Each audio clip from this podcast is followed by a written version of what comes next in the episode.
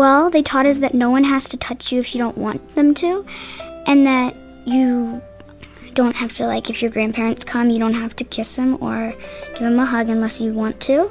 If someone tries to touch you and you don't want them to, and you say no and they are doing it, you know who, who can help you your mom, dad, teacher, and doctor. You know, it's really important for your children to know what to say and where to go for help if someone is mistreating them and their body. This is Focus on the Family, and we're tackling a difficult subject today protecting your children. The conversation you're about to hear received some of the highest response from our listeners last year, and that's why we're coming back to this. Unfortunately, this topic has to be addressed, and one listener told us They've often looked for resources to protect their children from sexual abuse. They found this program that you're about to hear to be an answer to prayer on a subject they said is rarely addressed by the Christian community. Obviously, this isn't appropriate for younger children, but you, as a parent, are going to find a lot of help in this discussion. I'm John Fuller, and here's how the broadcast began with your host, Focus President and author Jim Daly. Uh, John, the statistics on sexual abuse are heartbreaking with one in four girls, and I know this varies by different studies, but generally this holds. One in four girls and one in six boys are abused, and we don't uh, want your children to become one of those statistics. Uh, today, we're going to empower you as a parent or maybe a grandparent. Um, to know how to talk to your young children about the wonders of the human body, the good things that God has mm-hmm. created, uh, but we want to do that in the context of safe and healthy relationships and how you can teach your children about sexual abuse in an age appropriate way. Obviously, in the culture today, this is a very important topic, and I think children need to have a biblical understanding of what God has done, which is a good thing, and then how to, um, you know, control those appetites and really uh, be in control of your own body. And that's what we're going to speak to today, and we're going to speak specifically to how to do that in the lives of little children. Yeah, you're going to be empowered to help your uh, kid feel equipped to deal with uh, any potential issues.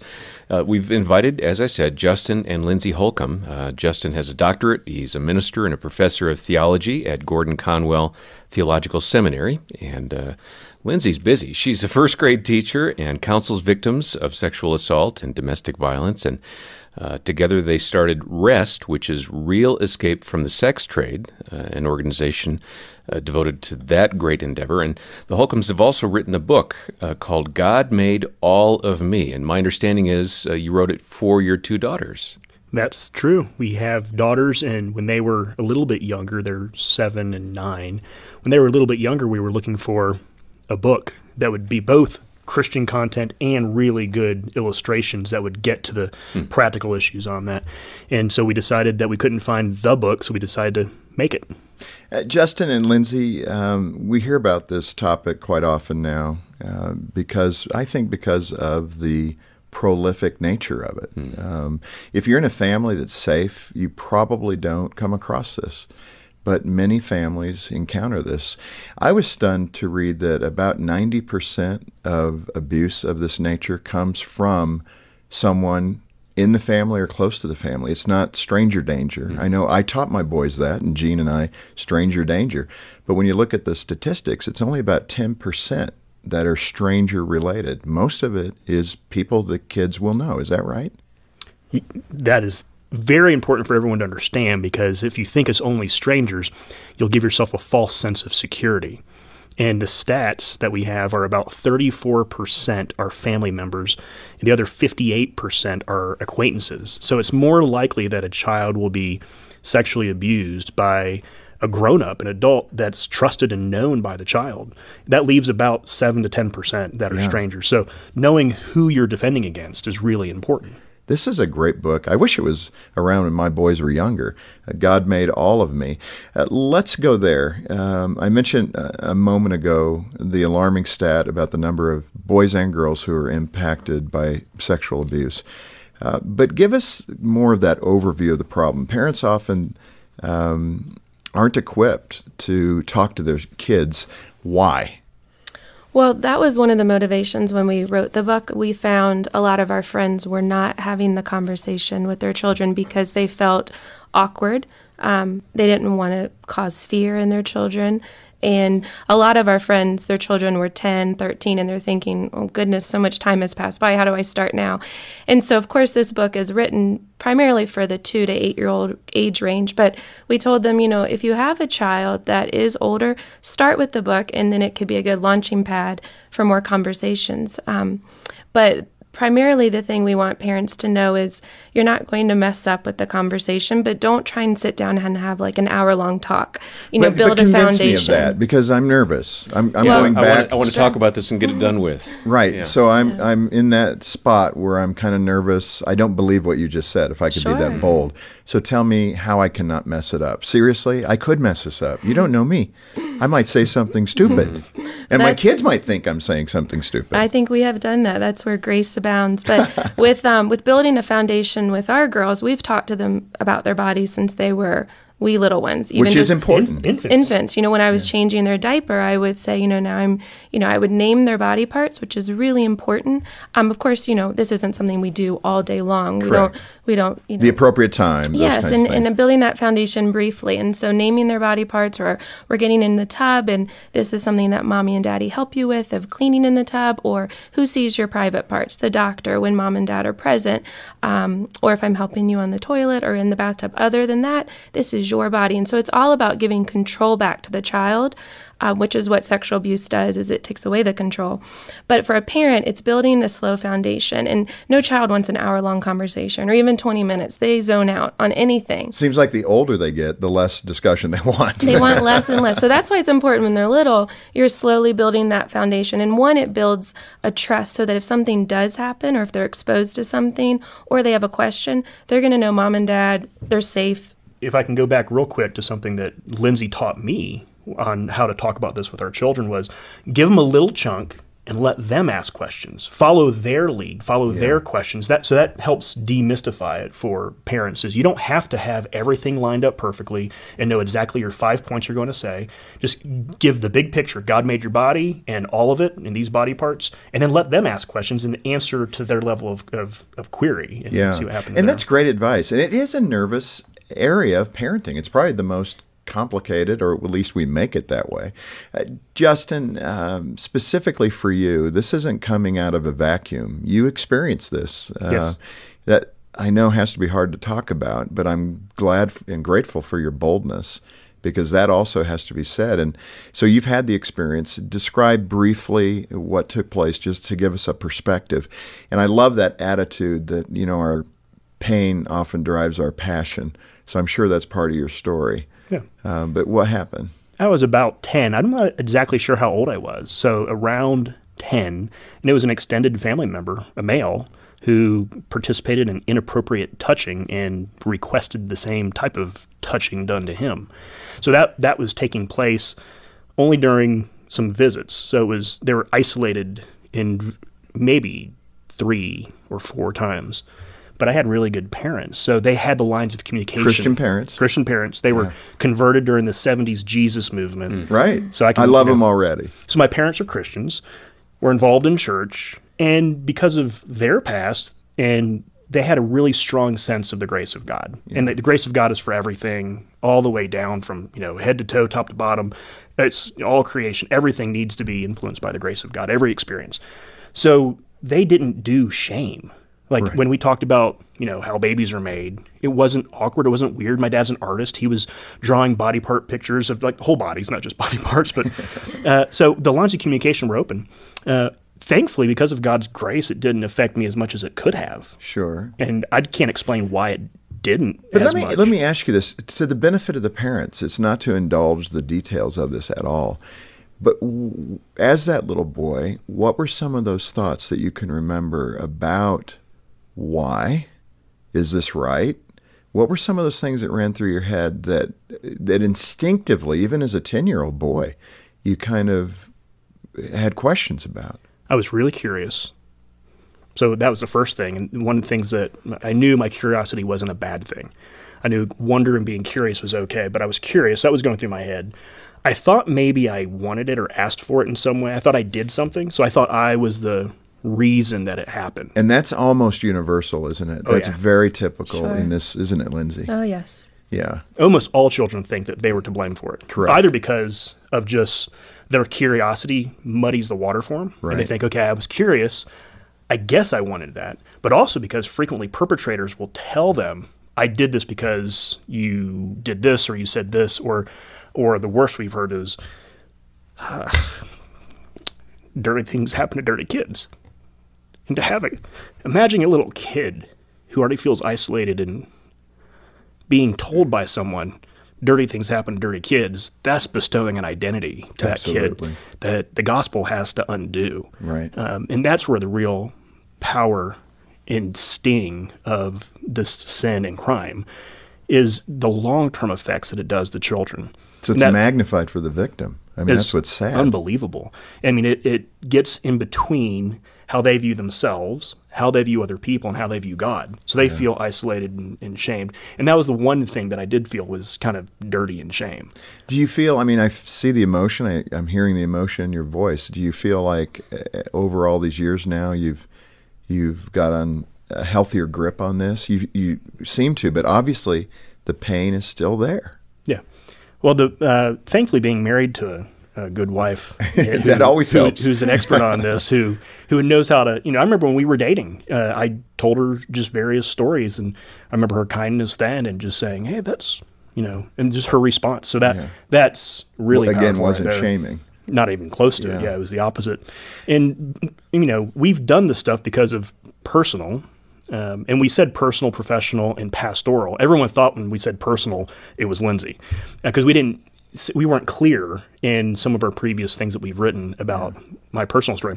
But then when you have, you know, being a pastor, this is just par for the course of just regular conversations with people where people are coming to me saying, Hey, I think I've heard you mention this in the sermon. I think I can tell you about this. So just the stories that you hear. I mean, we hear horror stories. And then professionally, Lindsay was a case manager at a, you know, abuse crisis center. So when we were dating, this I mean all came together, all three of those, professionally, personally, and pastorally. This really is for both of you. Um, start with that younger child. Let's just the two of you can just talk about it with me, uh, as if I were a young dad. oh, I wish. Um, what would you say to counsel me? You know, I come to you. My wife's here. Hey, Gene, here we are. You're the pastor.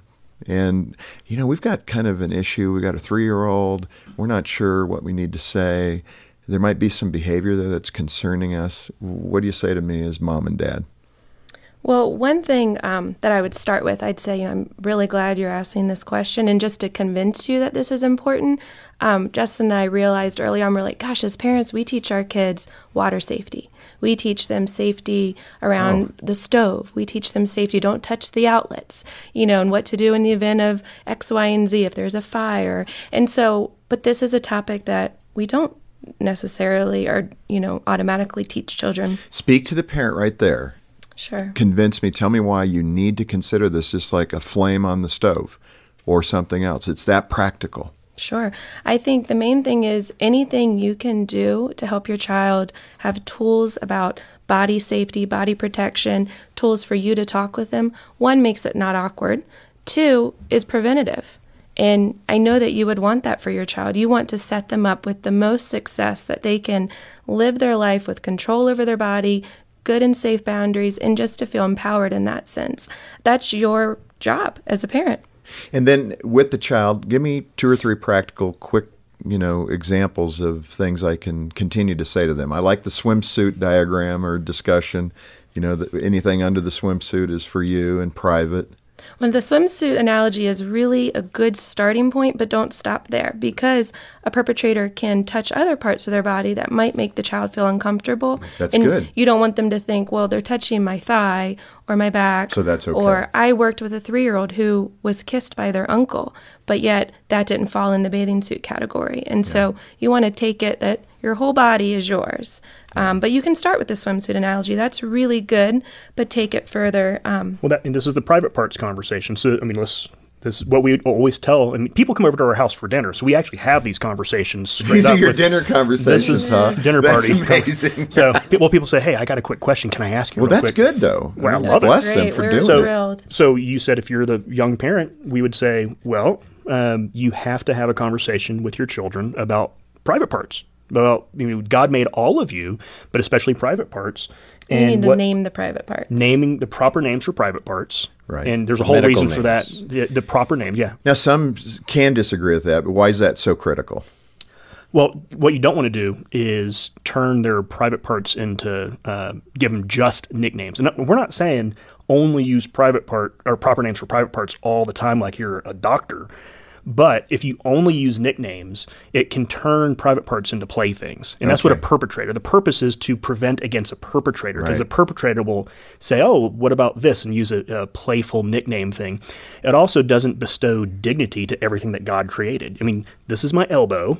And I mean, this is my nose. This is what it is. It's just being matter of fact. Correct. So it's not trying to Demystifying. yeah, it demystifies it. And also because if a child is touched inappropriately, they're going to need to be able to report or say what happened and where, just matter of factly. So it's just for the sake of reporting. Police officers and those who are doing investigation would love it if children knew the proper names. And there are children who have never heard the proper names Right. until they're like teenagers and they got the awkward talk at 15 about, you know, stuff they already knew from, you know, 10 years ago. Let me ask you about the um, suspicion. You know, the parents that think maybe something's different now. Our daughter or our son is more in tune with those private areas than they should be right now. How do you begin to uh, discuss that with your child in such a way that it's productive and that you begin to uncover some impropriety? Well, I would tell, I mean, I have had some parents that ask me, they say, you know, when their child's around five or six, you know, they're really curious. And I say, well, on one level, that's healthy sexual development. Like they are curious about their bodies. Um, they do want to know a lot. They have a lot of baby questions around that age. So parents can go online and look up what's healthy sexual development. Like what are certain things that kids at age five versus eight or 10 that they're going to be noticing or aware of. Um, but if a parent starts to notice changes in their child apart from their normal behavior, that might be something where they want to either start asking them, you know, why are you doing these things or what's causing this? But hopefully they have a foundation built where they're able to have those conversations. Um, But if not, I mean, you don't want to hold back as Sure. a parent, even if you haven't done that job. Don't. course. If something in your gut is telling you there's something off, pursue it. Wouldn't you agree? I always say follow your gut for sure. Yeah. Never deny that and we're one. pretty i mean when you get the questions that's a great entryway point to the conversation in general of just body parts got what god made. So their curiosity you know puts the question on the table to talk about this. But the other thing that we've done regularly is if the girls have a question lindsay will pursue it and say okay you know she'll answer the question but also uh, we'll just ask straight up you know do you feel comfortable with that person? Uh, do you like it when that babysitter is with you? Do they ever talk to you about stuff that's inappropriate? Have they ever touched you? So we just ask Right. point blank. It's normal. That's what we did as it's well. It's normal for our kids and we don't do it every single time. We don't want to instill fear in them to think Right. that everyone is a sneaky person but we want them to be aware that everyone's potentially one It's such a balance.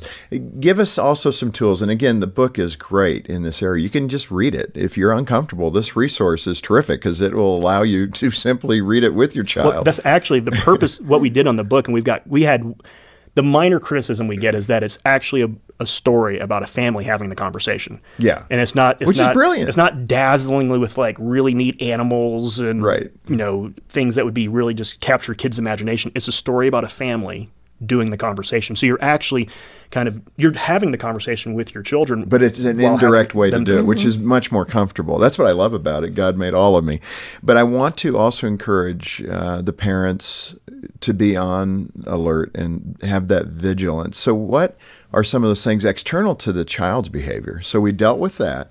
But when you're looking at environment and you're looking at babysitters and you're looking at extended family members and all those kinds of things, it sounds horrible that you as a parent would even have to have that in the back of your mind. But what are some of those cueing things, again, not related to your child's behavior, but just knowing the family or the neighbors well enough? What are some things you can be alert to that if you're not could pose danger? One for me is if someone cannot pay attention to and respect boundaries that are given, that's a huge red flag for me. So if you say to the family members, hey, like, you know, there's no reason to close the doors. And our girls know when kids come over, they don't close the doors. So if a family member had to uh, felt that need to violate that basic boundary of shutting the doors, or if the neighbor did that, uh, that would be significant to me of why we don't need to have the doors shut and we don't need to have secrets. Uh, those are important ones for me. Well, one scenario I heard from a good friend was um, her stepfather was trying to isolate the child. Like, will you come down in the basement and play with me? And so getting the child away from all other family members. And that, where I said, that's a huge red flag um, because there's no reason why they need to be down in the basement playing. Of course, you know, we don't need to walk around with fear from every person, but why can't they play upstairs with everybody? Or you march right on down there, mom, and you join the group. So anytime they're wanting to isolate a child or um, really single out a child with gifts and with toys and treasures to try and win their trust in a different way, I think is a big, big red flag yeah. for sure. Lindsay and Justin, let's uh, end here because uh, one, we're out of time, unfortunately, but this resource is going to be available. So if you're living this, it's time to pick this up and make mm. sure it's in your toolbox. But as Christian parents, particularly, how do we not live in fear and be able to communicate to our children that we want you to have a full, wonderful life and not be that mom that's so panicked, Lindsay, if mm-hmm. I could mm-hmm. be that bold. Sure. You know, honey, don't go over there. Don't don't get an ice cream there. Don't do this. Don't talk to that person. I mean, you can overreact to some of this too, right? Absolutely. I don't want anybody to walk around paranoid, but I feel pretty confident as we've been building a foundation with our girls, even though they're only seven and almost nine, that they are going to tell us things and that we have that level of trust of back and forth conversation that if something god forbid happens we'll address it and i'll tell them i believe you and we're going to look at all the options of ways that we can get help um, but i feel like we've built a foundation that they feel very empowered about their body and i feel empowered as a parent that if i were going to take them to a play date or wherever that I'm going to feel confident to ask who's here, what grown-ups are here. Even going to church, I think there's a lot of ways we assume as Christians that things have been taken care of with background checks and who's in charge of our children. But as a parent, I have that right to ask who's taking my child to the bathroom. And so on one level my child is empowered, but I also feel the confidence to to speak up and ask you know who are they around? I appreciate that. You don't be intimidated by protecting your child. Sure. I mean that that's sounds simple, but for many parents, that's hard. And going back to the uh, why not to be fearful and paralyzed in fear, um, one is that God's plan for how He made bodies was to multiply and have dominion, going back to Genesis. And what was required for that was uh, marital intimacy. For to the very call that God gave Adam and Eve, multiply mm. and have dominion. And the only way you can do that until uh, evangelism in Matthew 28 is procreation. And so God makes this, and then it gets distorted by Satan in the fall. And then, but he's about redeeming what's been distorted. And God is and will redeem as his creation. He cares more than we do. He cares about our children more than we do. And the other thing that's just encouraging practically is that the children who are the most protected are the ones that have caregivers who actually empower them. If you do three or four of the basic things that we've talked about, it sets up a, a guard against it. So it's not a foolproof, it's not a silver bullet, it's going to take care of the problem. But one of the best things you can do is actually have basic lines of communication open. Yeah. And the, the confidence you can have of what that type of protecting your child and equipping them is actually very, very effective. It's one of the most effective things you can actually do. Well, I so appreciate this. And uh, Justin and Lindsay, a great discussion, really. And I'm glad we've kind of uh, pulled the veil back a bit to talk and equip parents to be able to be comfortable, hopefully more comfortable, in having this discussion. And again, uh, your book is a great resource for all parents. God made all of me.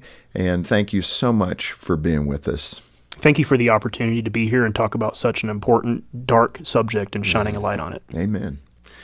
Well, thanks so much for shedding light uh, on a challenging topic. And it might be that today's conversation has triggered some past abuse in your life and that you need someone to talk to. If that's the case, let me encourage you to find a counselor or a pastor in your local area to talk with. On behalf of Jim Daly and the entire team, thanks for listening. I'm John Fuller.